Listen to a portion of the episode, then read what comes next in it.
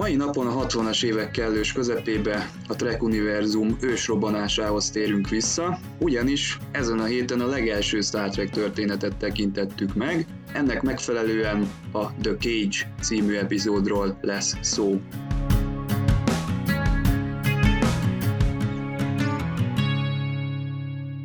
Tizenkét éven aluliak számára nem ajánlott.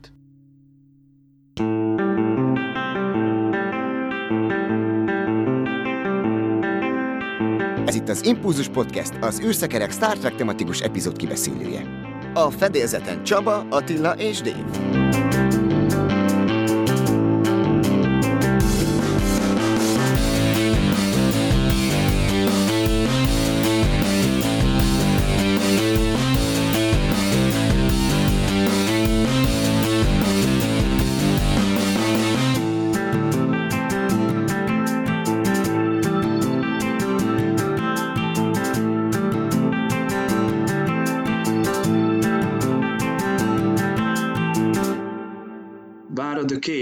A 60-as évek közepén készült, a széles nyilvánosság előtt először a 80-as években került bemutatásra, ugyanis az NBC a kezdetek kezdetén elutasította ezt a pilotot, azon az állásponton volt, hogy túlságosan gondolatigényes lesz ez az akkori közönségnek, ezért nem kellett nekik a Star Trek. A 80-as években aztán mindenki megtekinthette, napjainkra viszont többféle verzió is elterjedt. Van egy úgynevezett vágatlan verzió, ami tartalmazza Gene Roddenberrynek a hozzáfűzött kommentárjait, ő egyébként az egyik mozifilmnek a díszletei között beszél a pilot epizód keletkezéséről, az akkori szándékairól, elképzeléseiről, és van egy eredeti sorozattal együtt felújított, remasterelt, nagy felbontású verzió is, amiben felújított effekteket tekinthetnek meg a nézők, illetve 1080p-ben élvezhetik a legelső Star Trek kalandot. A múltkor arról beszéltünk, hogy egy sorozatnak a keletkezése az mennyire ember alatti körülmények között tud megtörténni, tehát szóba kerültek itt különböző hitvány ügyvédek, törtető producerek és számos más nehezítő körülmény, amit nem is gondolnánk mondjuk egy Star Treknek a keletkezéséről. Ettől függetlenül a végeredménnyel mindig elégedettek vagyunk. Most is egy olyan produktum született meg, ami aztán hát kimondhatjuk, hogy bolygónk kulturális kánonjának az egyik megkerülhetetlen sarokpontja. Igazából a Star Treknek az eszenciáját már nagyon jól átadja a The Cage, bár itt-ott még azért kezdetleges, még az eredeti sorozathoz képest is kísérleti megoldásokat láthatunk, de én azt gondolom, hogy bizonyos jelenetekből nagyon átjön az, hogy mit szeretne nekünk a Star Trek mondani. Magyar területen egyébként különböző címeket fedezhetünk föl, tehát én láttam ezt már kalickaként, ketrecként, illetve kísérletként is.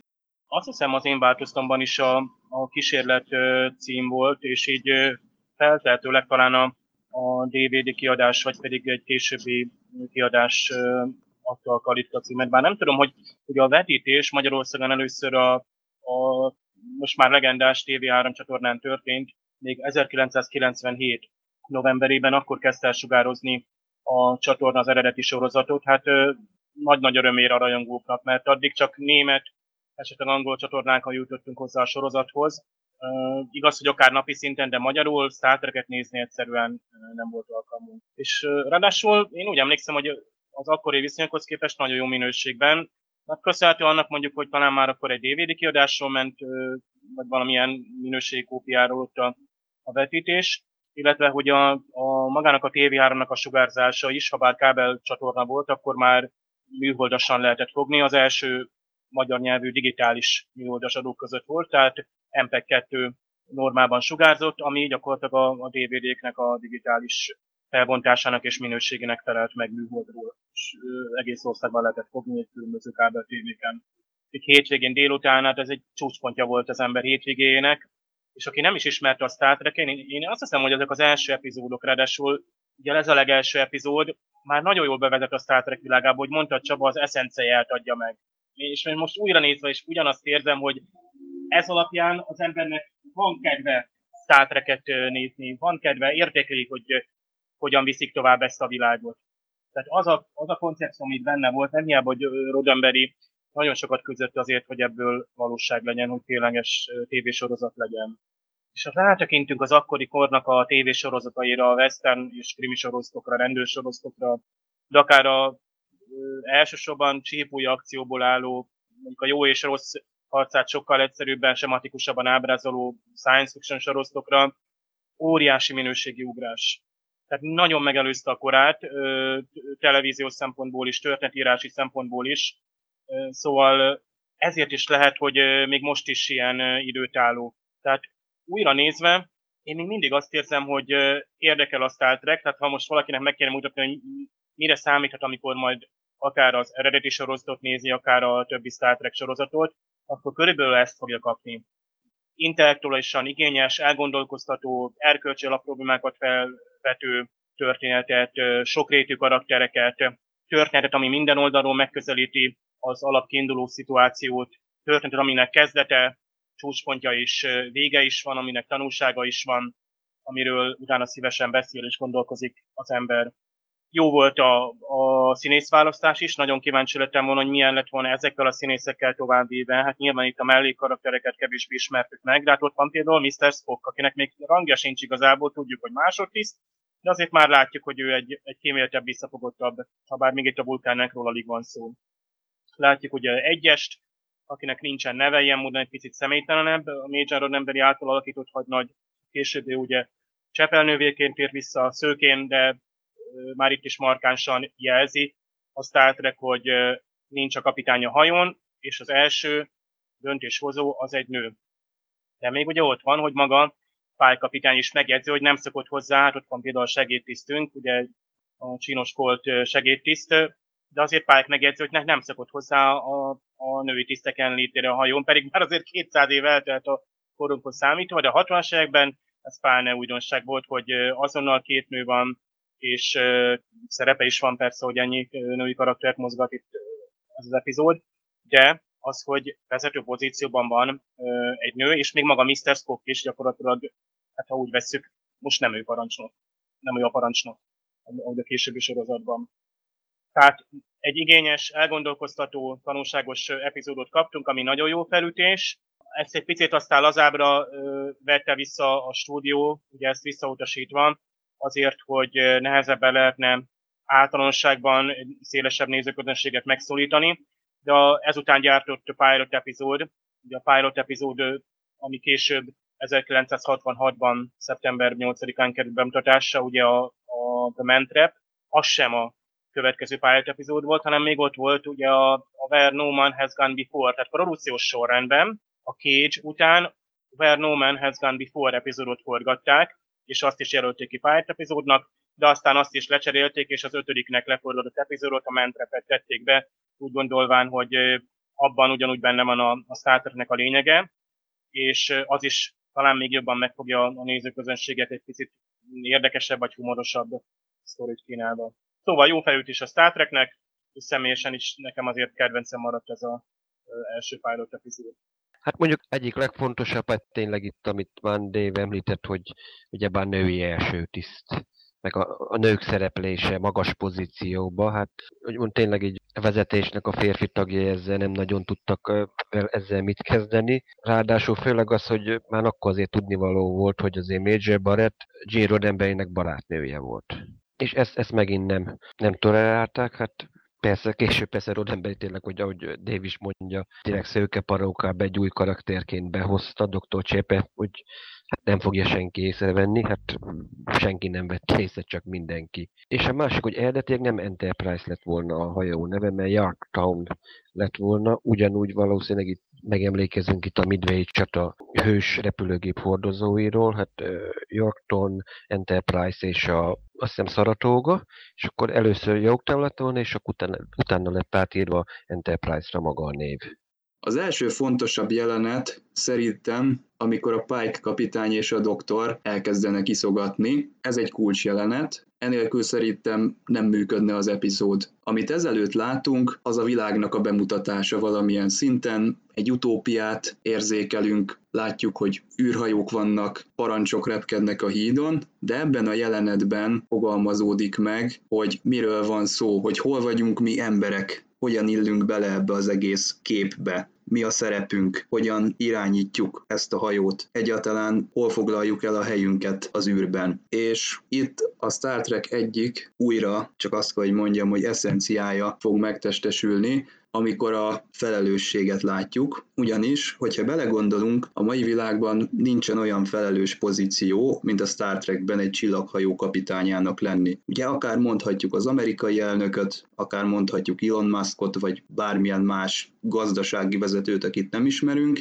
egyik sem annyira felelősségteljes és rizikós pozíció, mint egy csillaghajó kapitányának lenni, hiszen egy rossz diplomáciai kapcsolat, egy rosszul értelmezett gesztus, és nem csak a legénységünknek a bőrét visszük a vására, hanem adott esetben az egész föderáció, az egész föld veszélybe kerülhet. Na most ehhez a fajta kihíváshoz nyilván fel kell nőnie az emberiségnek, ezt mutatja meg nekünk a Star Trek, hogy az emberiség kilép mondjuk egy gyerekkorból, vagy mondjuk úgy, hogy kilép egy kamaszkorból, és egy jóval felnőttebb társadalom fog keletkezni, ami kész azokra a kihívásokra, ami akkor fog minket fogadni, amikor végre ki tudunk majd lépni a világűrbe és ezért jó ez a jelenet, mert nem csak bemutatja a helyünket ebben az egész rendszerben, hanem egy személyes karakter pillanatra is sor kerül, tehát itt kiderül Pike kapitányról, hogy igenis ember. Tehát ő úgy lett egy nagyobb ember, hogy nem egy szuperhőst látunk, hanem úgy terjedtek ki a képességei, hogy emberibb lett a mai kor emberénél. De ettől függetlenül nem csak egy érzéketlen biorobot, aki parancsokat osztogat a hídon, hanem igenis lecsapódnak rá a történések következményei, és igenis elgondolkodik azon, hogy esetleg valamilyen más pályát válasszon. Persze a doktor erre azt mondja, hogy az ő számára már nincsen megoldás.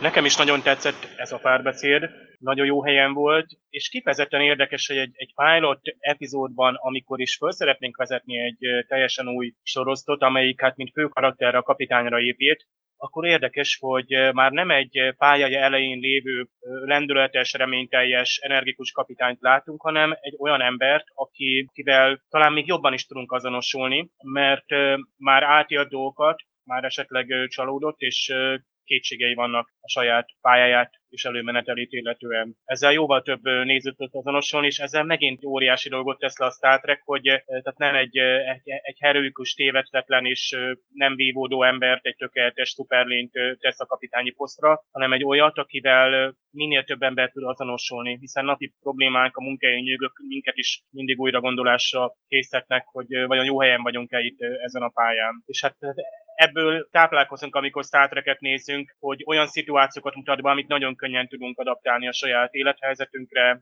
vagy a társadalomra, ha úgy akarunk gondolkozni. De minden epizód rejt nagyon nagy vonalú erkölcsi, meg filozófiai gondolatokat, meg ezeket a, a, a mindennapos átlagi személyes vagy emberi problémákat is, amivel nagyon jól lehet azonosulni és így meg, rögtön megkedveljük a figurát. Tehát látjuk, hogy esendő ember ugyanolyan ember, mint mi és ezért is tartom szerencsésnek azt is, hogy a Spockot még nem tették annyira előtérbe. Mert a később, ha jól megnézik, akkor Mr. Spock önkéntelenül is szárja lett a Star Treknek, tehát ezt a, még a többi főszereplés bizonyos szempontból akár neheztelte is bizonyos mértékben, mert a, a nézők nagyon megkedvelték a, a vulkánit, aki olykor viaskodik a saját érzéseivel, de ugyanakkor egy, tényleg egy fettetlen, erkölcsileg magasabb rendű és komoly lényt ábrázol olyan, akire fölnézünk, ugyanakkor bizonyos szempont mulatságos ez a, az érzéketlenség, vagy éppen az érzéketlenségre törekvés. Ez kedvenc szavajárásaira gondoljunk például a Spocknak. Viszont Jeffrey Hunter által alakított pálykapitány volt, én nagyon jól tudtam volna képzelni későbbi kapitányként is, de nem volt rossz választás. Abban a korban is ebben a sorozatban a William Shatner jó megállta a helyét kapitányként. A pilot epizód legelére térnek még gyorsan vissza, amikor is a főcím után látjuk a hajót, és hát a hídon fölülről tekintünk be. Nagyon tetszett ez a megoldás, főleg mert hogy, hogy elképzeltem, hogy ezt milyen nehéz volt leforgatni azzal a azt hiszem három lábas, tehát 100 centi körüli a hajó modellel, az eredeti modellel. Hát talán a remastered verzió egy picit újított ezen, hogy ahogy betekintünk föntről a hídra, látjuk ott a posztjukon tevékenykedő tiszteket, látjuk a, a mindennapokat, hogy igen, már olyan korban járunk, amikor ilyen fejlett hajók vannak, és ott is ugyanúgy, ahogy más munkáján mindenkinek megvan a maga feladata. Kicsit azt látjuk egyébként, mint a Mr. Spock lenne, a, aki abszolút a középpontban van, mert mindenki ül, vagy a legtöbben ülnek a hídon, és akkor ő van egy ilyen parancsnokló pozícióban, de aztán kiderül, hogy aztán ő még itt csak másodtiszt tapasztalt, sok dolgot megért tisztnek lát, látjuk itt, és még és tényleg itt a pszichikai nyomás, ami rajta van, hogy tényleg itt a dokinál keres menedéket, ebbe is már benne van az a Rodemberi féle koncepció, hogy itt tulajdonképpen, jó, mondhat, beszélhetünk, hogy első tiszt, másodtiszt, tudományos tiszt, de viszont a kapitány után a legfontosabb a hajón az orvos, hogy gyakorlatilag itt a tényleg itt a, mindig itt tényleg doktorhoz fordult tanácsé, mert tényleg egy csillagfototisztnek akkora nyomás van rajta, hogy tényleg itt minden tőle függ. Bármit ő maga itt kirobbanthat egy, egy háborút, egy hibás döntés, és ez tényleg egy óriási feladat, feladat van rajta. Már az eredeti koncepcióban látjuk már eleve ezt a törek, amit egyébként tényleg itt Gene Roddenberry leír majd az első mozifilmnél is, hogy valami történik, az orvosnak abszolút vétőjoga van. Elkezd mondjuk Istent játszani a kapitány, akkor ő alkalmatlan nyilvánítva akár be is ugorhat helyette.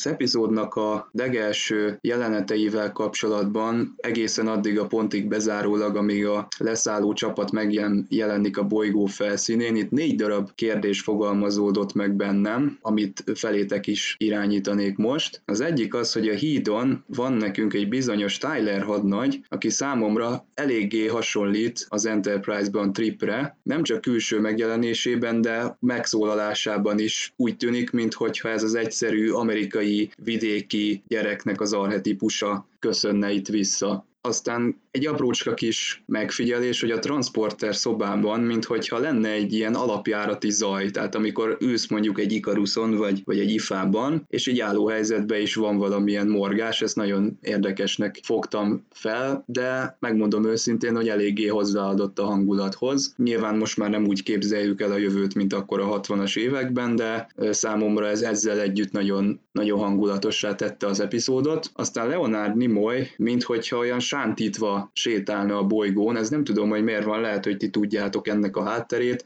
esetleg sérült volt abban az időszakban, vagy bele van integrálva a történetbe, itt ugye tudjuk, hogy Pike az előző küldetésen elveszített pár embert, lehet, hogy Spock is ott szerzett valamilyen sérülést, ennek őszintén szólva nem néztem utána, illetve hogyha már ugye említettem Tyler hadnagyot, bár nem a Discovery-ről van szó, de a Discovery-vel meglehetősen nagy hasonlóságot mutat az itteni bolygónak a gyér élővilága. Van ugyanis itt pár kék színű növényzet, ami mintha ugyanolyan zajokat generálna, mint amik a pávón keletkeztek. A kékszínű növények nekem is rögtön feltűntek, és ez a hasonlóság, ugye az avataros színvilág, és nekem főleg Spock viselkedése tűnt fel. Bevallom, ott nem is a, a sántítás, arra én sem tudok magyarázatot, ha csak nem ugye szarulsz hasonlóan nő is patáslény is nehezen jár egy ilyen terepen. No, de komolyra fordítva a Spock, mintha mosolygott volna, amikor a, a növényel érintkezés belépett. És tehát itt látjuk azt, hogy itt még nem tudjuk, hogy Spock félig vulkán, és akkor ő egy érzé, érzelmeket elfolytó lény,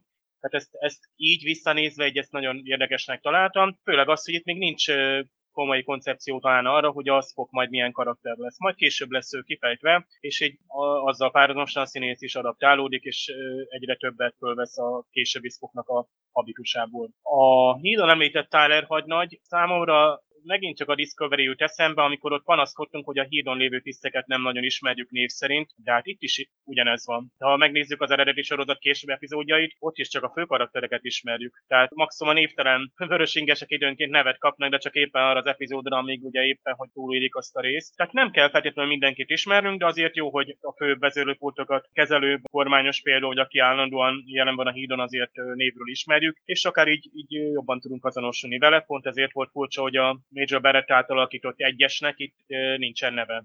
mert tudjuk, hogy hadnagy, de a nevét nem tudjuk meg. A transporter helyiséget nagyon érdekesnek találtam, és ha bár az az első epizódja a Star Treknek, már is időt fordítanak arra, hogy lássuk, hogy egy expedíció, egy bolygóra történő leszállás, ismeretlen területen történő felderítő misszió, az milyen előkészületekkel jár. Például van egy ilyen bevetéseken használt egyenruha, amit felvesznek a tisztek. Látjuk, hogy az egyik tiszt valamilyen komolyabb hátizsákot cipel nyilván, hogy felszereléseket visz. És így mindjárt természesebbé válik, hogy egy expedíciónak előkészületei vannak, oda komolyabban felöltözünk, felkészülünk esetleges veszélyekre, fegyvert viszünk magunkkal, fegyverekről külön lehetne beszélni, de majd azt talán később, illetve a különböző eszközökről, mert valamiben azért különböznek a későbbi sorozatokban használtaktól. És különösen tetszik az az, az alapzaj nekem is, meg a két transporter főnök vagy szolgáltató teljesítő tisztnek a egyáltalán ott az összhangja, tehát ahogy figyelik egymást és a műveleteket precízen hajtják végre, később ugye például hát O'Brien egyszer egyedül áll, érintő felületen hajtja végre ugyanezt, teljesen más korszak, itt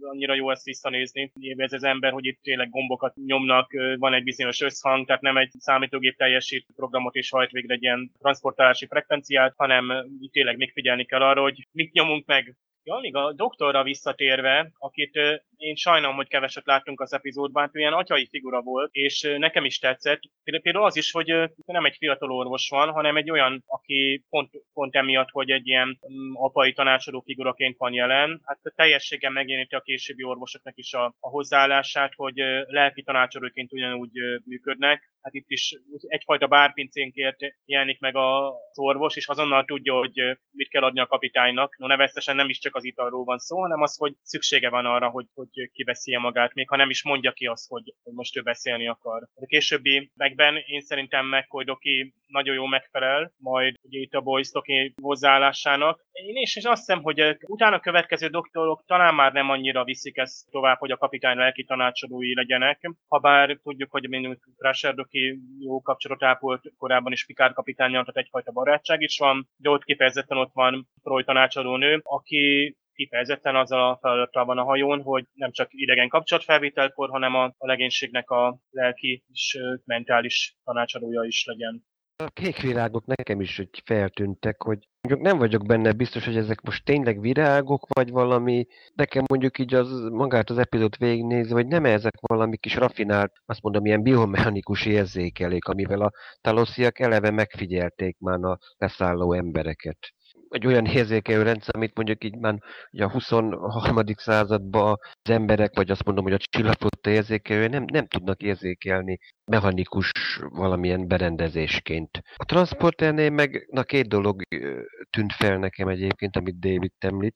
Na, az egyik az, amikor mögöttük az a galaxis térkép, vagy fénykép a transporterteremben a kezelő személyzet mögött. Ezt így mai 20, 21. századi szemmel kicsit furcsa, mert ha még ha nem sima kép lenne, akkor azt mondom egy ilyen térkép, hogy mondjuk be vannak jelölve különféle bolygók, akkor mint például mondjuk a Discovery, ott van az a csillagtérkép Lorca irodájába, vagy a Yesterday Enterprise-ba, ott is Picard kapitánynak az irodájában festmény helyett ott is egy komoly térkép van. Ezt nem értettem. A másik meg, hogy a transporter főnöknek szemüvege van 23. században, hát akkor legalább egy kontaktlencse, vagy valami. Jó, 60-as évek, de legalább ennyire azért figyelni kellett volna.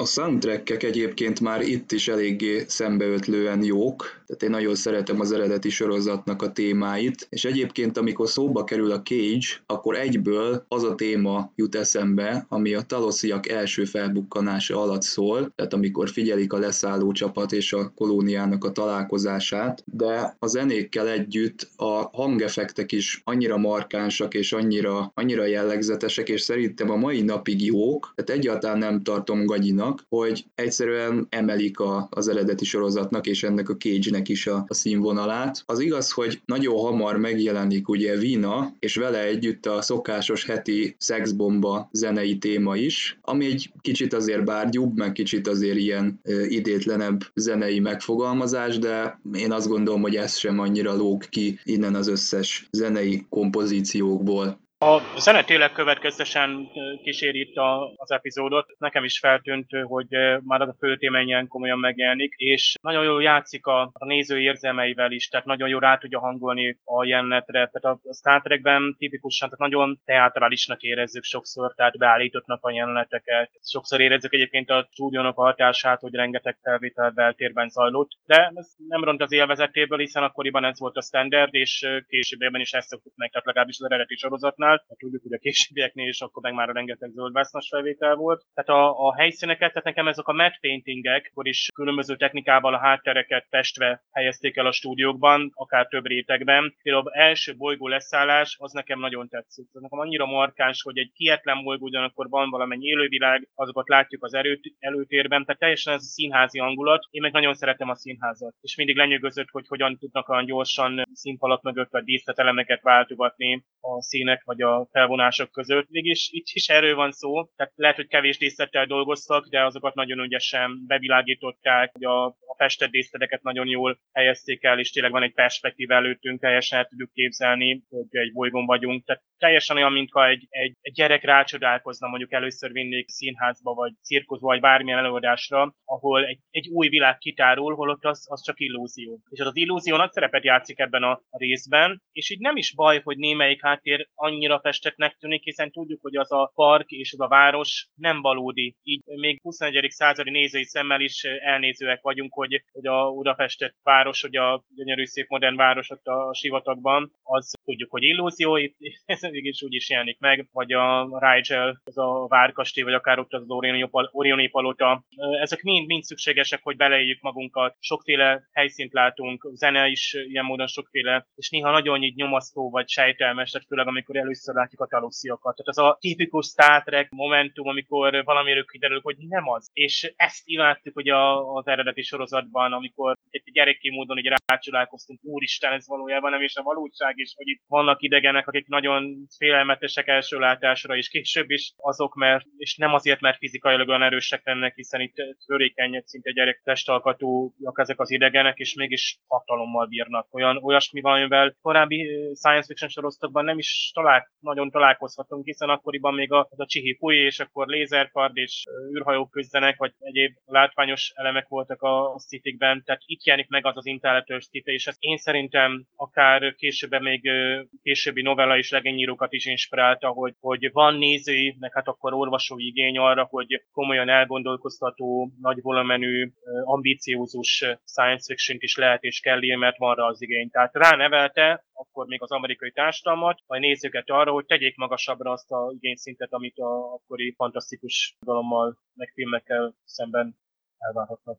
Itt a kolóniáról eléggé kutyafuttában meg is válunk, tehát épp hogy csak találkozunk az itt túlélőkkel, hát idézőjelbe túlélőkkel, hiszen kiderül, hogy illúziót látunk. Nagyon hamar lehull a lepel erről az egészről, és elrabolják a Pike kapitányt. Egyébként nem is nagyon tudott volna ez az álca sokáig fennmaradni, én úgy gondolom, mert Vina elég furcsán közelíti meg a kapitányt, tehát ha jól emlékszem, Prime Specimennek hívja, nem tudom, ti néztétek a magyar verziót, ezt hogy fordították Alfa hímnek? Igen, és a, az, az kifejezetten félelmetes volt, amikor a kapitányt elragadták, illetve hát a kolónia telepesek ott eltűntek, tehát és persze a Star Trekben később látunk ilyet, de először ezt, ezt látni, hogy ilyen hatalma van egy lénynek, idegen lélek, akkor az, hát itt, azért behozta azt a később Twilight Zone, vagy a Outer Limits végtelen határokba bejött, amikor döbbenetes vagy félelmetes hatalmú idegen lényekkel találkozunk, amikor a jövő már nem annyira barátságos, hogy lemegyünk egy, egy bolygóra és megmentünk telepesket, akik barátságosan üdvözölnek, és ott már egész szépen berendezkedtek, és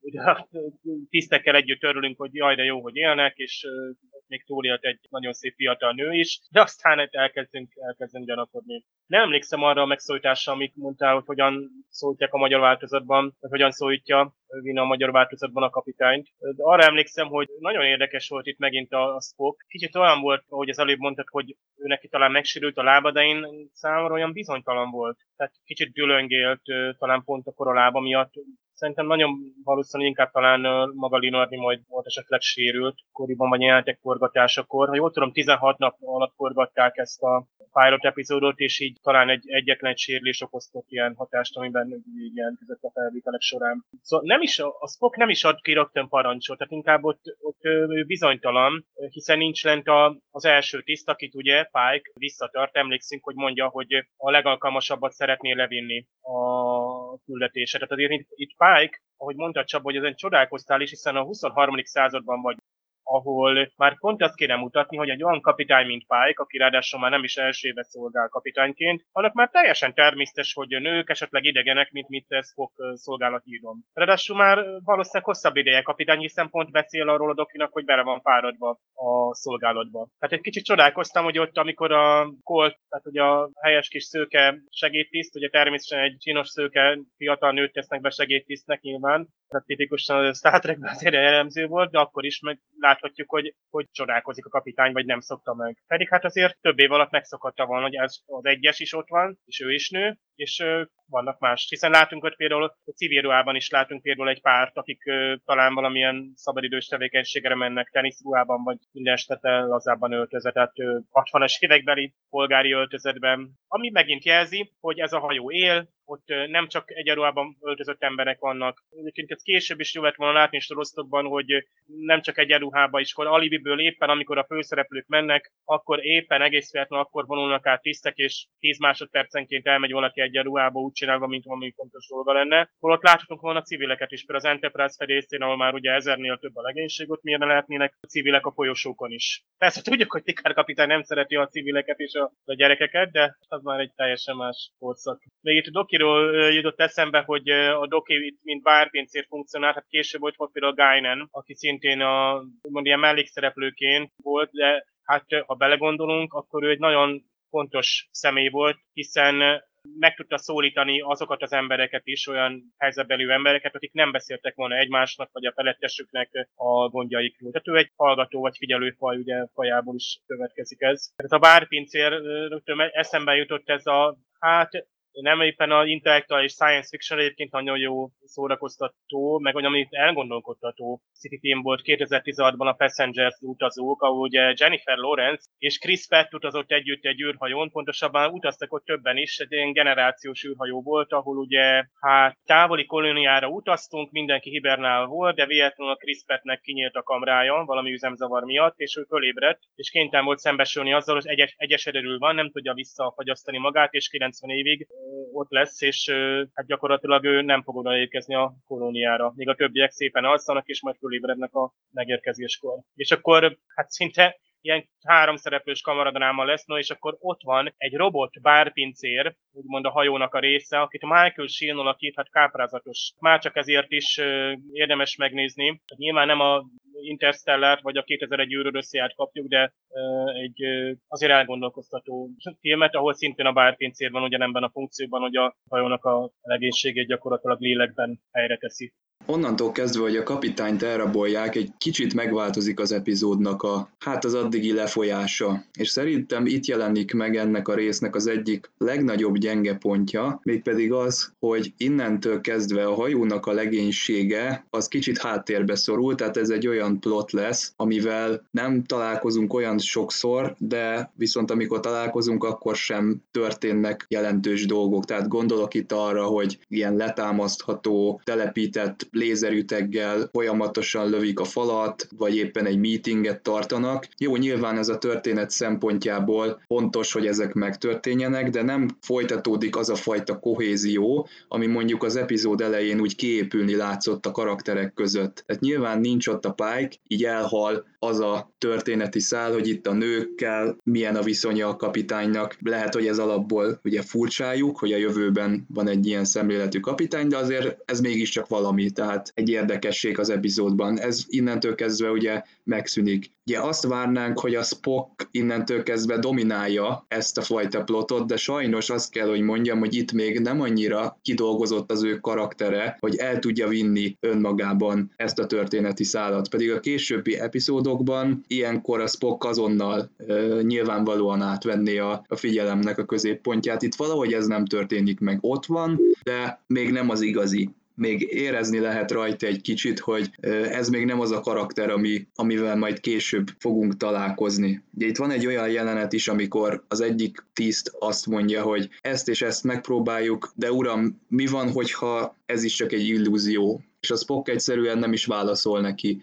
Tehát a többi részben ilyenkor nyilván az történik, hogy valamilyen, vagy valamilyen oltással válaszol vissza, ilyen lekezelő módon, vagy valamilyen logikus dolgot mond, de itt, itt minthogyha a Spocknak elfogyna a, a türelme, elfogyna az ereje azzal foglalkozni, hogy basszus, itt mindig illúziókkal vágnak át minket, tehát már nem tud mit mondani annak a tisznek, aki ezzel áll elő nem tudom, ti hogy érzitek ezt? Nekem kicsit így a, a hajón történő események és azok a történések, amik nem a pályhoz kötődnek, azok kicsit ilyen háttérbe szorulnak.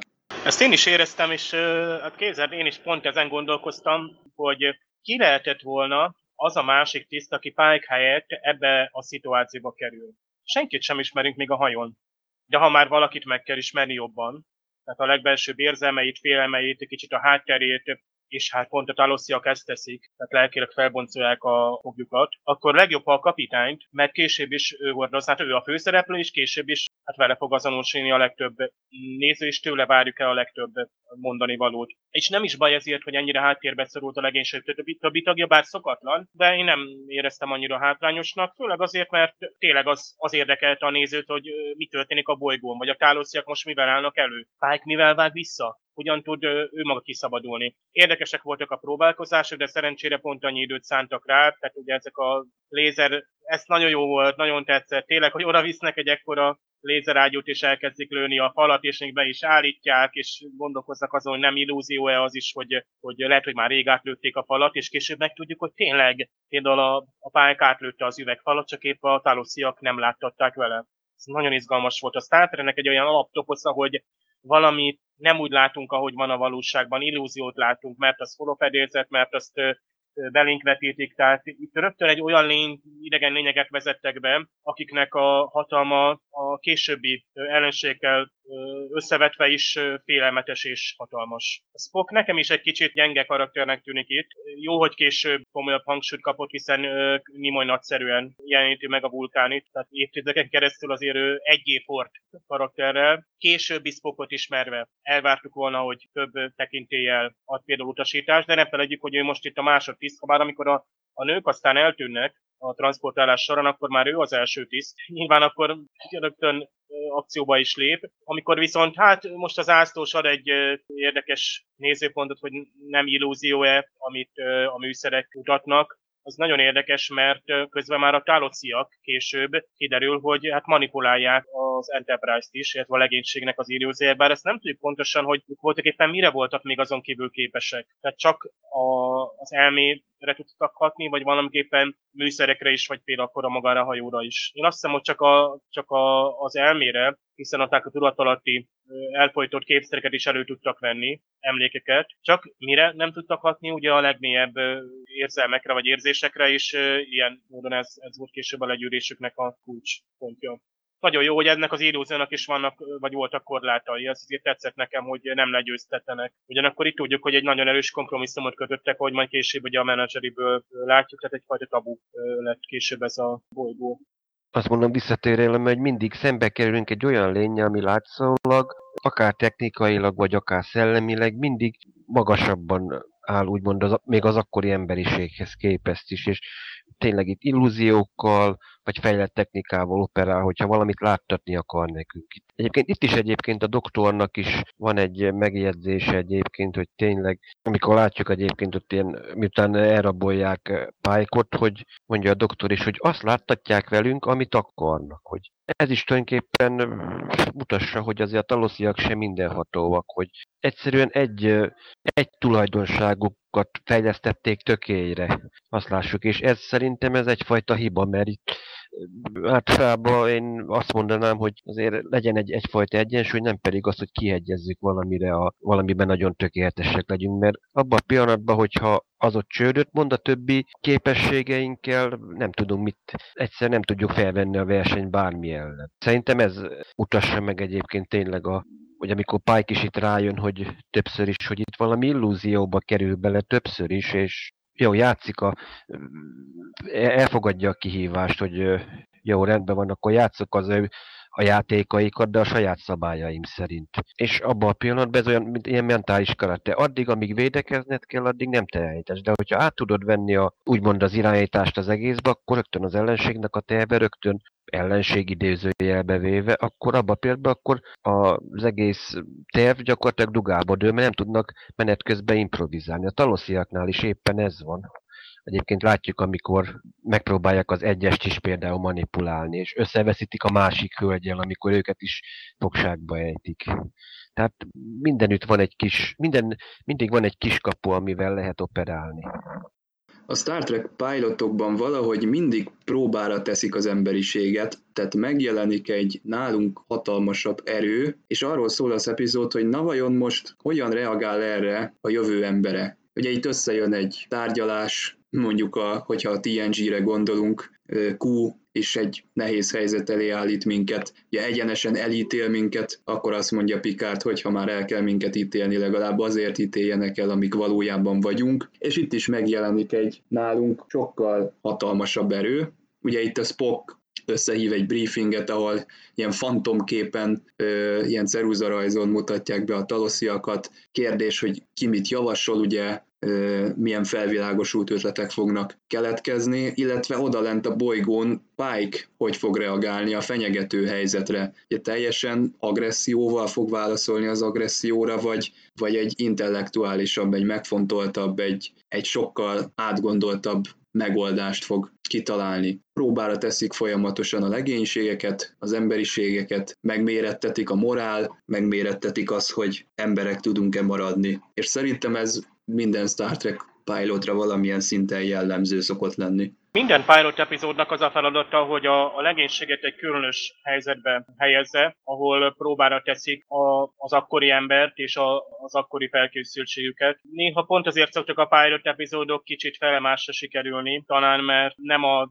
normál hétköznapi helyzetben látjuk a későbbi hősöket, hanem extrém szituációkban, és akkor néha teljesen másképp reagálnak, mint esetleg később a sorozatban úgy általában viselkednek. De ez pont az az időszakat, itt egyáltalán, amikor bele is gondolunk, itt, itt tényleg arról a típusú pilot epizódról van szó, amelyikből később igazából egy önálló tévéfilm lett. Pont azért, mert visszautasították, és önálló tévéfilmként ugyanúgy megállja a helyét. Tehát nem szükséges további magyarázat vagy háttér, bár az ember nagyon szívesen látna folytatást, de kapott egy, egy lezárt történetet arra, hogy a jövőben egy fejlett csillaghajó hiába, hogy technológiával rendelkezik, attól még elrabolhatják a legénység tagjait, és olyasmire kényszerítik, amit nem akarnak, mert igenis van az embernél hatalmasabb intellektusban vagy technológiai hatalmasabb lény, és hogy ezekben a helyzetekben hogy felünk meg, az emberségünket mennyire őrizzük meg, mennyire maradunk erkölcsösek, hogy a saját személyiségünket, a lelki hogyan őrizzük meg, ez egy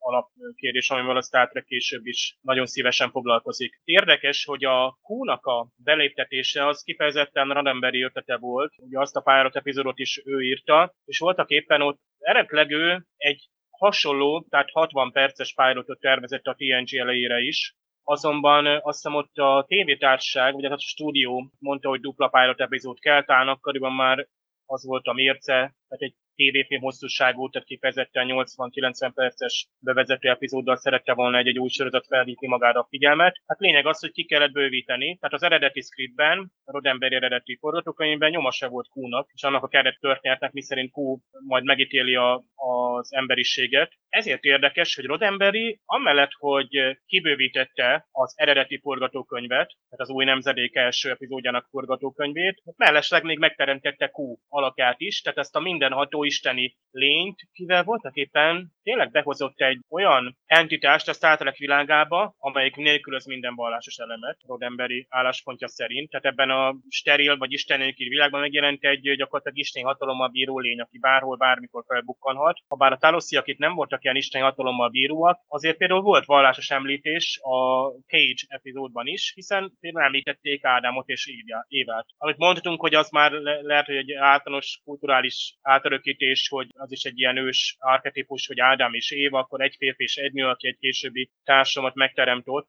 És ugye nagyon markánsan látjuk, hogy ez a kapitány, tehát ő neki olyan erkölcstartása van, hogy hiába ott felkínálnak mindent, amit, amire is egy, egy mai ember is vágyhat, tehát a, a képzelt hatalmával olyan környezetbe kerülhet, és olyan kényelembe, és társat kap maga mellé, ráadásul válogathat a szebb szebb nők között, tehát mindez csak illúzió. Tehát ez van végül is kimondva, hogy ami nem valóságos, az a 23. században is csak illúziónak számít, amit nem birtokolhat szabad akarátából az ember. És ezt Taloszek is kimondják, hogy az embernek a legnagyobb baja ez, azért nehezen kezelhető rabszolga lenne az emberből, mert túlságosan szabad elvű, vagy túlságosan ragaszkodik a szabadságához, hogy akár saját életét is kockáztatja, csak is azért, hogy szabad lehessen. Tehát alapvető ős mondani való van kimondva itt is, hogy hiába van egy, egy, egy férfi, akit választhatna három nő között is, ő mégis ellenáll, mert egyrészt, hogy tiszteli azokat a nőket, másrészt, hogy egy magasabb rendű tartás van benne, és itt már látjuk tényleg akkor a 23. század emberét, hogy a fölkínált látszólag fényűzés és kényelmes élet és a vágyak helyett ő tud olyan döntést hozni, ami erkölcsileg magasabb rendű, és itt példát mutat. A, szinte majdnem mindegyik esetében egy, egyből az legénység a mélyvízbe van bele, beleugratva. Tényleg a TNG-nél ott tényleg gyakorlatilag egyből az emberiségnek a további teljeskedése a tét. A a DS9-ba lássuk, hogy ott egy, te, egy teljes, egy, egy féregjárat, egy újfajta utazási módnak a lehetősége a tét, hogy most akkor ki fogja kihasználni, vagy ahogy a, láthattuk mondjuk a Voyager-be, hogy ott például egyszerűen haza kéne jutni valahogy, egy, egy galaktis távol részén vagyunk, ami akár egy, száz, egy évszázadig is tarthat az út. Az Entnél pedig ismét ott is bejön egy úgymond az emberiség számára akár katasztrofális dolog, mert vagy háború a klingonokkal, és egy, egy időn, téridőn átívelő temporális hidegháborúnak a fogalma, ami olyasmi, egy olyan küzdelem, ami gyakorlatilag a háttérben játszódik, amit az átlagember nem is lát, sőt, még a csillagfotta se sejthetett, vagy akár a felsőbbrendű más fajok. Mondjuk Q esete igen, tudjuk, hogy Gene Roddenberry tulajdonképpen ő, ő inkább ő, ő tényleg ő ateista volt. Egyébként most volt erről egyébként egy elég komoly vita egyébként a Twitteren is ez alapján, hogy Roddenberry, jó, neki meg volt a hite. Ő hitt az emberekbe, hogy tényleg a, eljutunk odáig, hogy az emberiség, hogy a többségben lesznek azok, akik tényleg a pozitív gondolkodás, hogy nem, nem a saját maguknak a boldogulását fogják szem előtt tartani először, hanem tényleg az emberiség, a közösség, meg mások másokért is képesek lesznek dolgozni, és felülemelkednek úgymond a saját kicsinyes vágyaikon.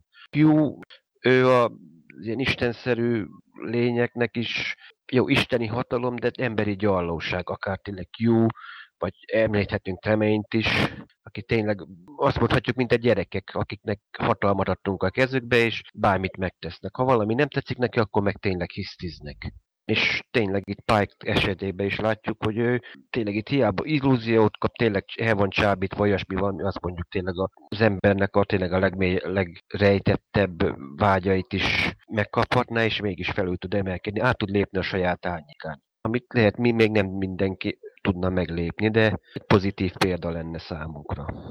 Attól függetlenül, hogy az NBC túlon túl intellektuálisnak találta ezt a koncepciót, azért valamennyire próbáltak a látványra is adni, tehát kialakulnak itt bunyók, és ugye látjuk Vinát is egy egzotikus környezetben, egy orioni nőként, tehát elmondhatjuk, hogy azért az akkori trendeknek megfelelően próbálkoztak egy kicsit a lazább hangnemmel is, tehát megpróbálták nem csak tényleg az intellektuális közönséget megszólítani, és szerintem ez sikerült is, tehát én csak félig meddig értek azzal egyet, amit mondjuk az NBC akkori álláspontja megfogalmaz. Tehát én szerintem ez azért eléggé közérthetően megfogalmazott és eléggé izgalmasan tálalt, de mégis húsba vágó problémákat körüljáró történet.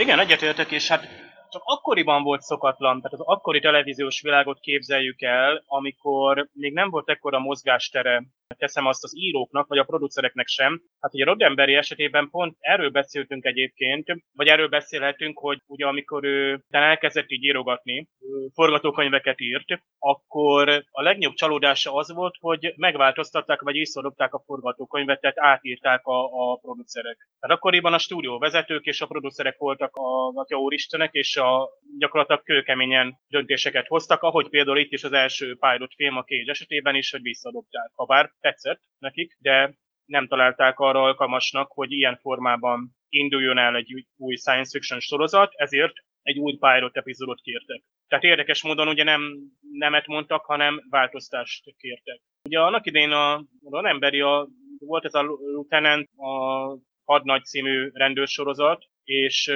és hogy gyakorlatilag, amelyik, amelyiknek elkezdődött a produkciója, de aztán nem volt elég néző érdeklődés, és hamarosan leállították, és ekkor ismerte meg például Leonard Nimoy-t, vagy Nichelle Nichols is, sőt Robert Butler rendezőt is, aki például a, a Cage epizódot is rendezte. Mm, és ekkoriban ugye Roddenberry nemrég kezdett el produceri tevékenységgel is foglalkozni, pont azért, hogy megfordítsa azt a addigi gyakorlatot, hogy íróként nem tudja keresztülvinni magát az ember a hollywoodi stúdiókon, és így amikor már ő saját maga válik produceri, akkor gyakorlatilag a saját koncepcióját, már pedig a Star Trekről elmondhatja, hogy ő a saját elképzelését amit már fiatal korában, hogy a science fiction és az igényes science fiction iránti rajongásában is megélt, hogy azt tudja vászorra pontosabban képernyőre vinni. Tehát ugye nem a 50-es, 60-as évek akkori gyakorlatát, amikor ugye többé-kevésbé, tehát igénytelen ugye a szörnyes, heti szörnyes és csípúi science fiction jelentette a, a fantasztikus irodalmat a tévéképernyőkön, hanem gyakorlatilag egy igényes televíziós szórakoztást szeretett volna a felnőtt nézőknek. Tehát gyakorlatilag itt jött ez a világűrben történő western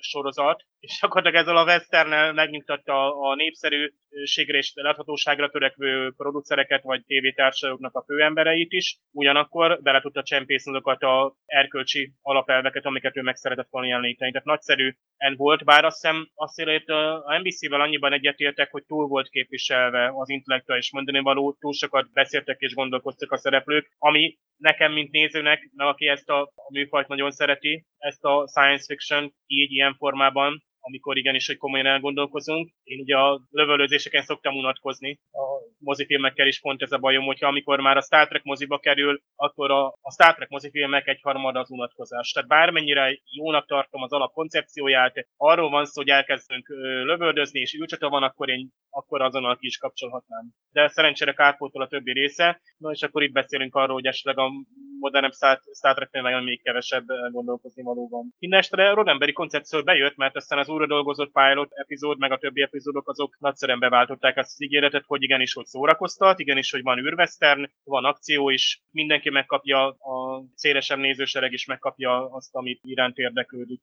ötletébe tulajdonképpen feje tetejére fordította tényleg a koncepciót a fantasztikus filmek világába, mert tényleg ő azt mondta, hogy na akkor elég a tényleg nem csihipuhi, hanem akkor legyen egy kis intellektuális tartalom, amin tényleg el tudunk gondolkozni, és tényleg egyébként tényleg azt mondom, itt 50 év múlva is, 50 év elteltével is ugyanúgy itt gondolkozunk, hogy mit az epizódban, hogy mi történt, hogy mi, mi történt a háttérben. És ő ezt tényleg elég okosan meg tudta oldani, hogy tényleg akkor így egy western, egy űrvesztern környezetbe hozta létre, hogy ami egyrészt ilyen ismerős környezet, a mondjuk úgy mond, azt mondom a, tényleg a tévétársaságnak, hogy ho, ho, ez tényleg majdnem olyan, mint a Western, csak lézerpisztolyt használunk, nem, nem hat lövetűt, és tényleg azt mondhatjuk, hogy ez bejött, és a másik egyébként, ami így különlegesség, amit nem nagyon mondunk, hogy tényleg a Star Trek hozta be először, hogy úgymond jelenetekhez, vagy akár fajokhoz is külön zenét hoztunk,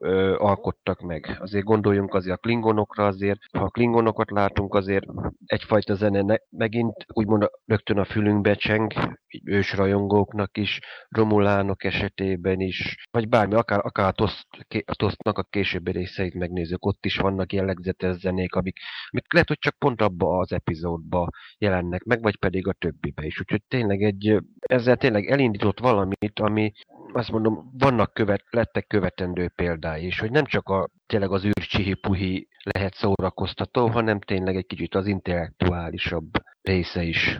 Itt találkozunk egy olyan fajjal, aki arra kényszerült, hogy a saját illúzió világába meneküljön vissza. Ez már önmagában azt mondhatnánk, hogy a mai napig aktuális, vagy a mai napig teljesen érvényes kérdésfeltevés. Viszont itt a történések folyamában elérkezünk arra a pontra, amikor egyértelművé válik, hogy a pálynak a fogvatartása az nem csak valami játék, vagy nem csak egy öncélú kísérlet, hanem ennek valamilyen, valamilyen célja van. Ja, akkor sejthető ez, amikor megjelennek a nők a képben, és bejön ez az általatok is említett Ádám-Éva féle vonal. Ugye itt már elkezd felépülni az epizód olyan szempontból, hogy tényleg valamilyen koncepció felé haladnak a talosziak. Igen, és ez, ez nem is volt egészen világos számunkra, hiszen Pike is csak menet közben jön rá, hogy Dina valóságos, vagy pedig nem mert hát ő sem tudja, hogy a tálosziak mennyiben manipulálják a, a saját elméjét vele kapcsolatban, hiszen látjuk, hogy különböző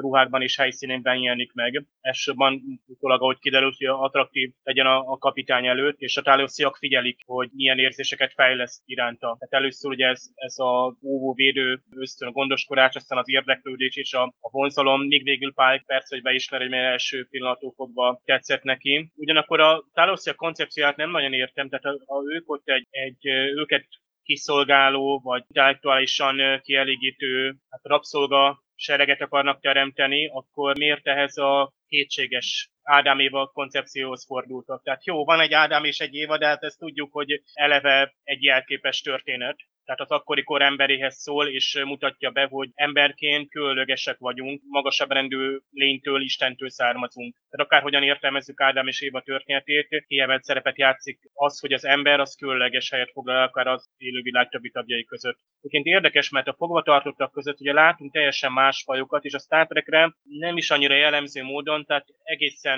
soha nem látott, és később is soha nem látott fajokkal találkozunk, ami egyébként nem is baj, mert hát ez a, nem is tudom, ez a majomszerű lény, hát nem tudom, hogy ott mit tudtak kinyerni a talosziak, nyilvánvalóan sokat kísérleteztek azzal, hogy az illető faj, a ketelre voltak, az, tehát minél többet megtudjanak a szellemi képességeiről, mert mondták is, hogy az embernek alacsonyak a mentális képességei, talán de ott nem beszéltek rólunk. Hát volt ott egy madárszerű humanoid lény is, ilyen óriás tyúk, hát volt ez a csubakka-szerű lény, hát keveset tudunk meg róla, kivéve, hogy aztán ott később a, a egyik táloszi annak a képében jelenik meg, amikor a Pike folytogatja. Tehát az Ádám Éva koncepció már csak genetikailag sem stimmelne, hiszen tudjuk a bármilyen ilyen kísérlet, ahol ugye az például klónozás, vagy szegényebb, szűk, szűkebb génállományból dolgozik egy kolónia mondjuk, ott bizony defektusok jelennek meg, és hát nem sikeres a fajnak a túlélése. Másrészt, ha a talósziak önmagukban ennyire az elmének a birtok manipulálói, és irányítói, akkor miért van szükség másokra?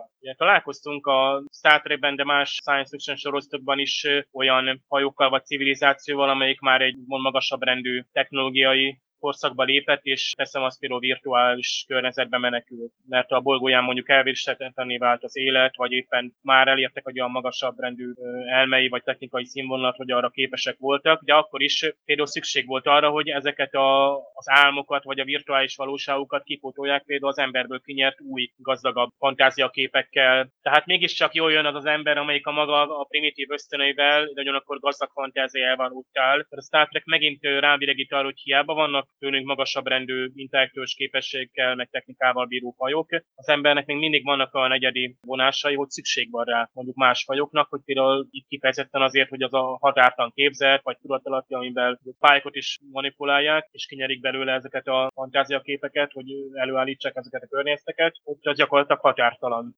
Látjuk, hogy ők tényleg itt be, bezárkóztak. Tulajdonképpen tényleg, ahogy mit mondtam, hogy egy a agyi képességeiket fel, felfejlesztették, és valahogy ők szerintem egyfajta zsákutcába jutottak.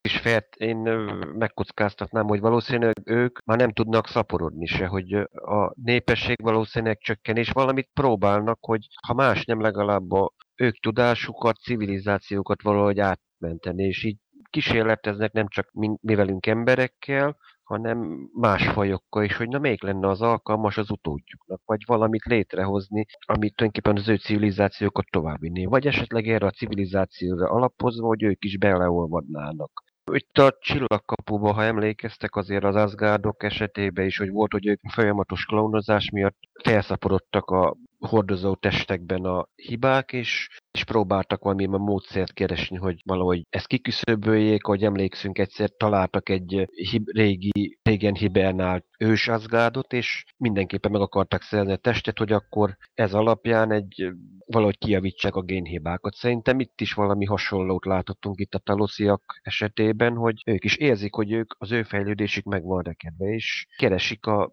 megoldást az, hogy most ez mennyire morális, elkölcsi szempontból ez most mennyire helyes, ez, ez elég problematikus, hogy tényleg itt azt mondom, egy helytelen módszereket használnak fel egy lényegében pozitív cselekedethez. Ami mondjuk egyébként nagyon sokszor egyébként a Star Treknek az egyik fő eleme.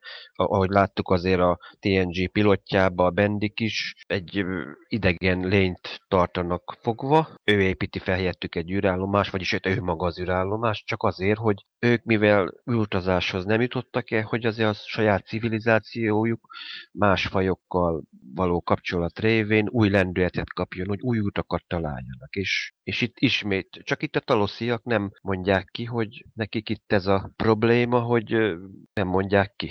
Ők is megrekedtek, hiába fejlettek, tudnak manipulálni, de egyszerűen kész vége.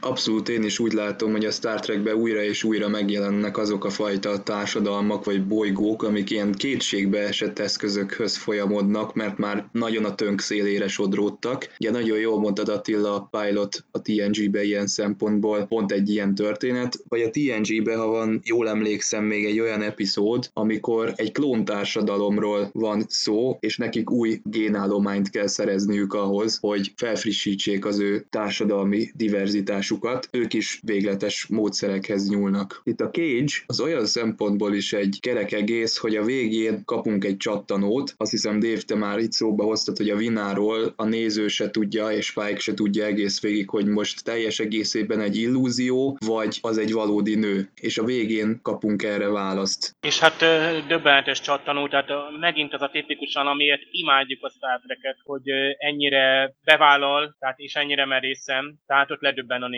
Aki először látja, az biztos, mindenféle felkészülés nélkül. Nagyon érdekes, hogy a igazi pilot filmben, vagy hogy is kéne mondani, tehát a, tehát produkciós sorrendben nyilván a Cage volt a legelső epizód, amivel a Star Trek indult volna, de aztán ugye ez vissza lett utasítva, és csak hát részletekben ért túl, illetve később egy ilyen újra kiadott változatban. Lényeg az, hogy ez nem szerves része a Star Trek sorozatnak, hanem az aztán később a Mentrep című epizóddal kezdődött, ami valójában az ötödiknek leforgatott rész, de attól függetlenül azt választották első résznek, hogy bemutassák 1966. szeptember 8-án. És ebben a Mentrep nevű pilot epizódban szintén látunk egy ilyen átalakulást, amikor valaki nem annak néz ki, ami, és amikor mondjuk egy nőt fiatalabbnak látunk, mint amilyen valójában. Tehát ez döbbenetes volt azt is ott is látni, de itt a Pilot epizódban különösen nagyot ütött ez Vinát láttuk, és eredeti alakjában is megtudtuk, mi történt vele. Habár ott volt egy érdekes utalás, hogy hát főleg amikor a három nő ott elkezd rivalizálni önkéntelenül is, ott azt hiszem az egyes mondja is, hogy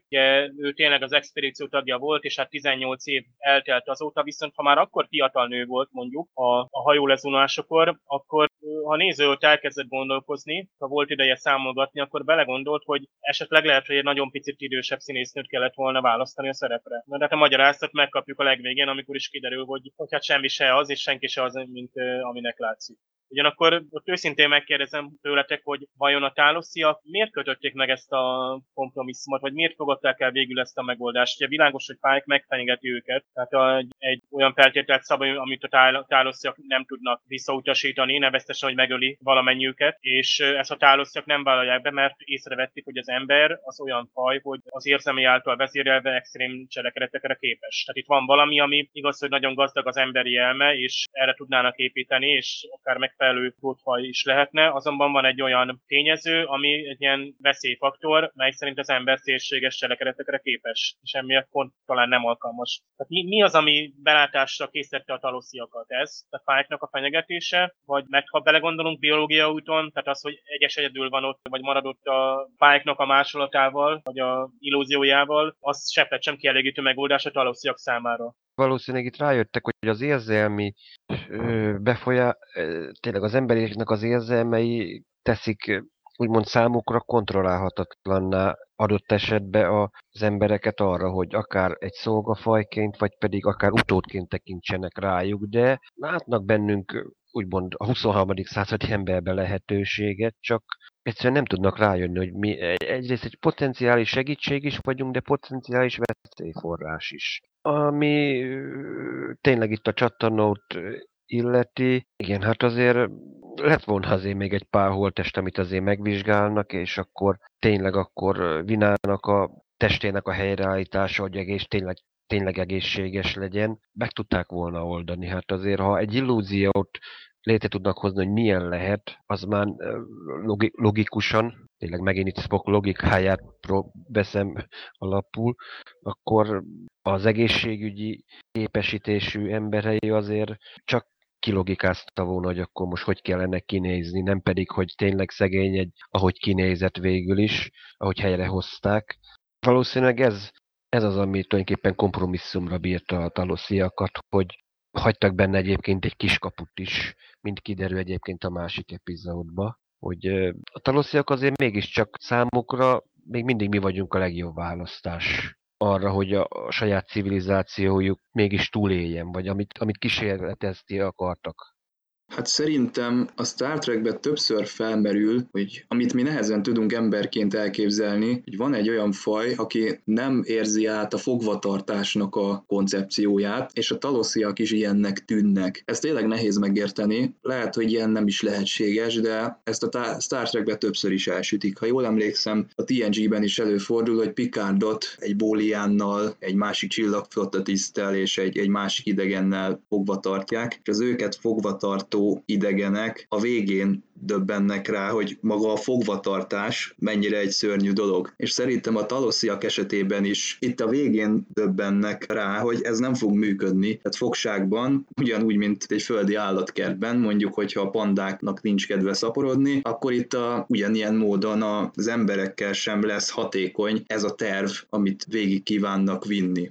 Itt az epizód végén megjelenik egy Star Trek hagyomány, ami inkább az eredeti sorozatban jellemző, mégpedig az, hogy lehetőleg idétlenül hahotázva búcsúzzunk el a, a nézőtől, a lehető legidétlenebb poénnak a társaságában. Az emberi szellem egyszerűen nem tűrje a rabláncot.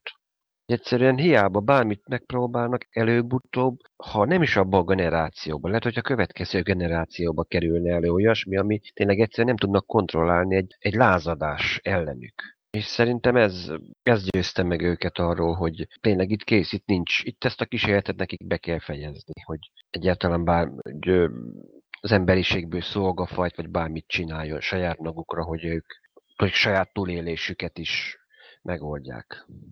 Igen, pontosan erről van szó, hogy a, az ember kiismerése az nem olyan egyszerű. Még ha gondolatait és a, legbensőbb érzéseit tudjuk is olvasni és manipulálni, akkor is vannak bizonyos extrém, mélyen gyökerező, alapvető érzelmektől vezérelt mechanizmusok, amik az embernél és minden embernél és mindenkorban úgy fognak működni. Neveztesen például a szabad akarat tehát amihez rölcsre ragaszkodunk, mindenen túl is, minden vágyunknál jobban talán. Tehát itt, itt három nőt ajánlanak fel Pike-nak, és, és ugyanakkor a szabadsághoz, a szabad akarathoz vonzódása, az legyőzi ezt a jutalmat is. És ez a primitív jutalmazó büntetőrendszer, amit a talosziak alkalmaznak, hát ez is olyan, amit, ami alapvetően ellendítés az embernek a összeneivel. Valahogy gyerekként kezelték a, az embert, illetve hát kísérleti alany.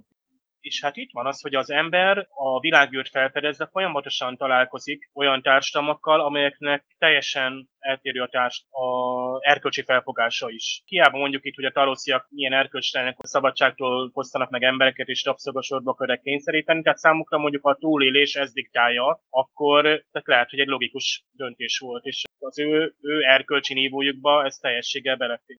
Tehát az, hogy egy egyetemes erkölcs határozunk meg, ahhoz viszont már tényleg valami isteni vagy mindenható lényeknek kéne lennünk, amivel univerzálisan kimondjuk, hogy a fogvatartás az bűn. Tehát ez, ezzel végig küzd egyébként a Star Trek, hogy emberek indulnak el fölverezni, túlnyomó rész emberekkel megrakott hajók, ahol még egy vulkáninak a hozzáállása és különbözősége is feltűnés kelt, nem is beszélve más fajokról. De a legtöbb fajt azért nagyjából humanoid fajokról van szó, és nagyjából az emberi, ak- ember akkori fejlettségéhez hasonlóan próbálják meg ábrázolni, tehát nincsen olyan gyökeresen eltérő, vagy erkölcsileg teljesen más felfogást valló faj. Tehát főleg akik egy csillaghajón szolgálnak, hát nyilván úgy olyanokat vesz fel a föderáció tagjai közé, egyébként ugye jól kiválogatva és előszűrve a felvendő tagokat, akiknek például már a belső konfliktusok fel vannak oldva, és erkölcsileg elfogadható értéket képviselnek. Tehát eleve nem is dolgozhat együtt egy ember egy csillaghajón egy olyan másik fajjal, akivel tehát ilyen alapvető etikai nézetkülönbség lenne viszont simán találkozhat. Rábukkanhat egy olyan fajra, aki, mint a talosszia, teljesen más normákat val, és az alapján szemtelenül követel mondjuk ilyet, hogy gondolatunkban olvas, manipulálja az érzelmeinket, és rabszolgaként tart. És ez végig gond lesz, sőt, ez, ez majd most a jövőben vár, vár, vár ránk ilyen probléma. Tehát mindaddig, amíg itt a Földön garázdálkodunk, és pusztítjuk kényünk kedve szerint a környezetet, és befolyásoljuk, manipuláljuk az embertársainkat, és addig még rendben van. De amikor már jön egy nálunk hatalmasabb lény, és az majd oda nekünk, hogy elnyebelnye ez nem így van, vagy van, van egy nálunk is hatalmasabb erkölcs, miközben mindvégig azt hiszik, hogy mi vagyunk isteni szinten és erkölcsileg legmagasabb értéket valva, akkor majd észre fogjuk venni, hogy simán kerülhetünk ilyen szituációba. És nagyon jó, hogy a Star Trek mindig a legelején ugye mély vízbe dobja, a legénységet, és megmutatja, hogy van egy hatalmasabb, van egy teljesen más, akivel nem lehet olyan egyszerűen szót érteni, vagy emberi értékek szerint alkudozni. Tehát a legextrémebb megoldáshoz kell folyamodni, és különböző kapitányi trükkökhöz, hogy, hogy, hogy megmeneküljünk abból a szituációból. És ez a helyzet nincs lezárva. Tehát itt, itt született egy fegyverszünet vagy kompromisszum, ez a bolygó aztán ugye elzárt területé lett nyilvánítva, tehát itt korán sincs lezárva a történet. Tehát ez filmként is érdekes lett volna, ha ez egy önálló tévéfilmként, vagy akár mozifilmként került volna, hogy ebből a nézőesnek nem érezhette volna azt, hogy hát az nincs megoldva ez a konfliktus. Itt, itt, itt egy huszárvágással történt egy elmenekülés, de itt nagyon érezzük, hogy a talosziak még visszatérhetnek, és ez a szituáció még folytatódhat. Tehát akkor, hogyha jól értem, az a konklúziónk, hogy a mi ketrecünkbe, a kalitkánkba, vagy a kísérletünkhöz be kell gyűjteni egy olyan mintát, ami aztán reprezentálja az adott faj viselkedését, de milyen szerencse, hogy az emberiségtől Pike kapitány jött, és nem mondjuk Cypher a Matrixból, hiszen hogyha Cypher jött volna, akkor ő azt mondja, hogy nem érdekli, hogy valóságos vagy nem valóságos, éppenséggel virtuális, ő mindenképpen a nagyobb élvezetet fogja választani választani. Tehát ő minden bizonyal elfogadta volna a felkínált nőket, a luxust, mindazt a jó körülményt, amit a talosziak kínálni tudnak neki. Az már más kérdés, hogyha a talosziak mondjuk Cypherre alapozzák az ő fennmaradásukat, akkor mennyire fognak sikerrel járni. Az elején, ha jól emlékszem, akkor megfogalmaztátok azt, hogy ez egy olyan epizód, amiből még tudnánk azért nézni. Tehát ezzel a legénységgel simán el tudnánk képzelni további kalandokat. Ha jól tudom, erre van lehetőség, hiszen úgy emlékszem, hogy mintha létezne egy olyan képregény vagy képregény sorozat, hogy korai utazások magyar fordításban, de ebben ti fogtok tudni segíteni, mert ti nagyobb képregény olvasók vagytok, mint én. Így van, pontosan az Early, Early Voyages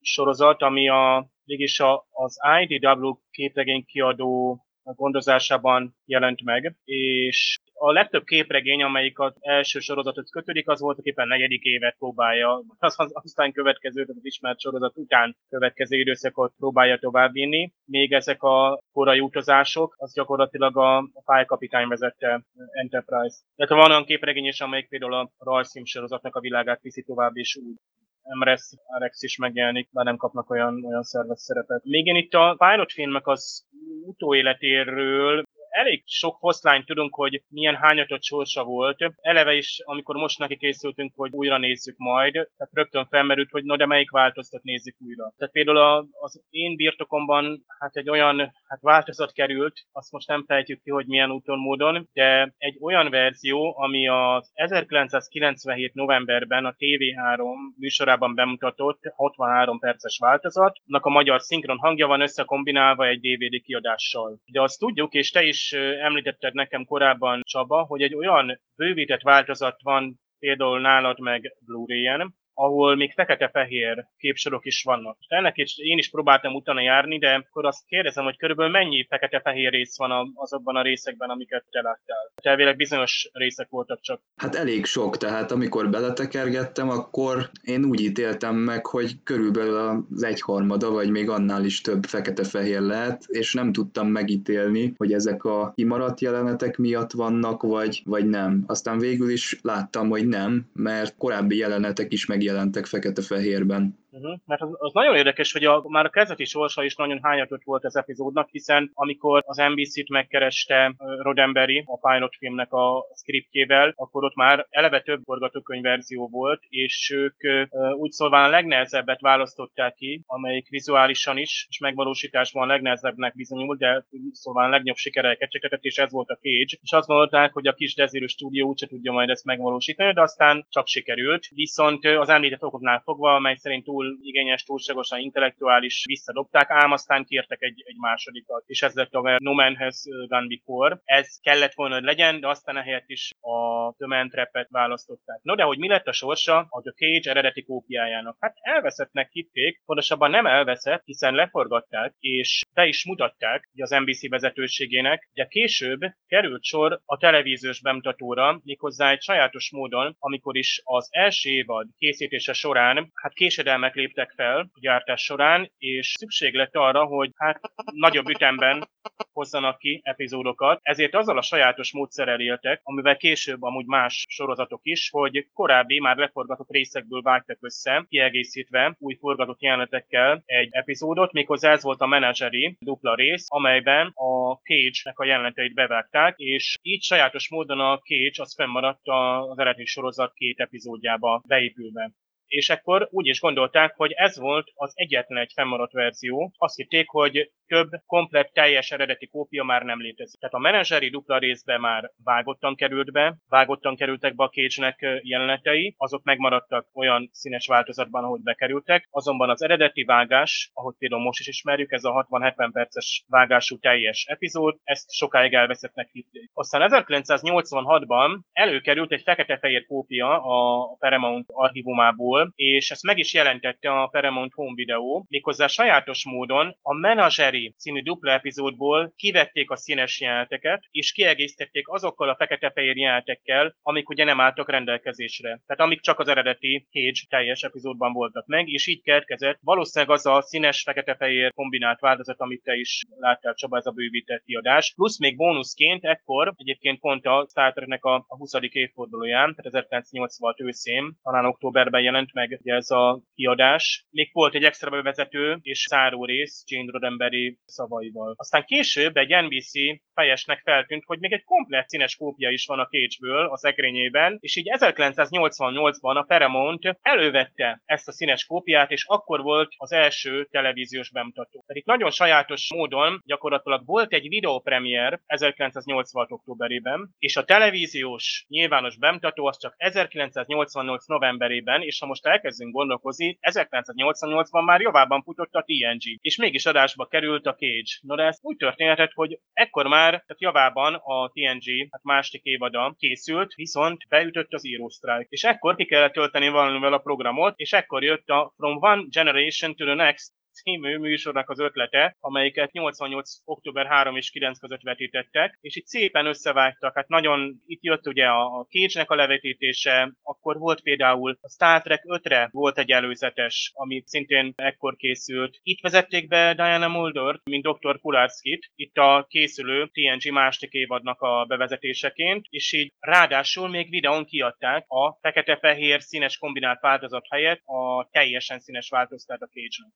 Aztán még apró része annak a történetnek, hogy 93-ban például a német változat is megjelent, és 97-ben aztán a magyar változat, tehát ha úgy vesszük, igazából nem is olyan nagy késéssel a, a nemzetközi változatokhoz képest. Akkor én azt javaslom, hogy összegezzük a látottakat és a hallottakat többféle szempont alapján. Ugye az első az legyen az, hogy megállja-e a helyét a mondani való napjainkban is, a második pedig, hogy audiovizuálisan elfogadható-e még az a fajta megvalósítás, amit akkor láttunk. Én nagyon rövid leszek, szerintem mindkettőre igen a válasz. Igen, számomra is egyértelműen nagyszerű kezdése ez a, a Star Treknek. A következő pár epizód is nagyon jó kezdés lett volna, és az is. Én azt hiszem, hogy sokat köszönhetünk annak, hogy Roddenberry kitartotta ott a vízője mellett azokban az években, amikor egyáltalán nem volt nyitott a televíziós világ az igényesebb science fictionre, mert szerintem nem egy sci univerzumot nyitott meg Roddenberry, vagy nyitotta meg azok sorban azokat a világokat, amiket ugye a Star Trekben egy-egy epizódban mutattak csak be, vagy alapötleteket,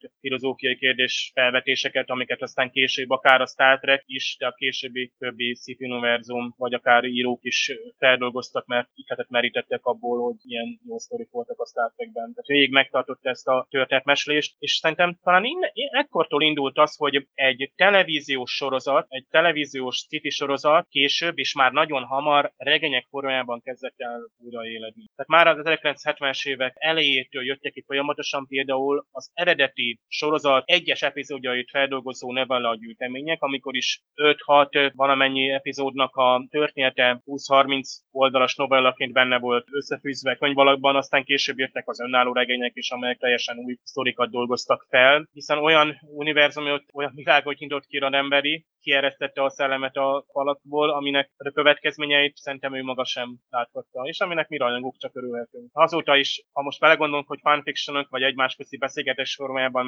mennyire él tovább a Star Trek új és új történetekben, hát akkor tényleg azt mondhatjuk, hogy még 2200-as években is jelen lesz, és kíváncsi vagyok, hogy akkor milyen lesz a Star Trek. Ez már kicsit más kérdés. Akár a képi megoldások, akár a maga, ami a tartalma, tartalmilag is mai napig megjárja a helyét, és tényleg aktuális problémák is szerepelnek benne. És tényleg, amit Dave említett, hogy a Star Trek esetében volt az, hogy szinte elsőként, hogy tényleg önálló életre kért maga a, az, amit Roddenberry kitalált, hogy tényleg képregények, regény, könyvek is elkezdtek készülni róla. Teljesen azt mondom, lehet, hogy eredetileg spontán, de tényleg ez olyasmi, olyasmi történt ott, amire nem számolhatunk, és ha megnézzük itt a rengeteg későbbi sci sorozatot, nagyon soknak tulajdonképpen a Star Trek taposta ki a, az utat. Emlékezzünk csak, amikor a, mondjuk Magyarországon nem ütették a Buck Rogers, a Battlestar Galactica, Babylon 5, bármelyiket itt nézzük, tulajdonképpen az ilyen pozitív jövőknek mindenütt, ha visszanézzük, valahol ott van a Star Treknek az alap, alapba, ott, ott van valahol.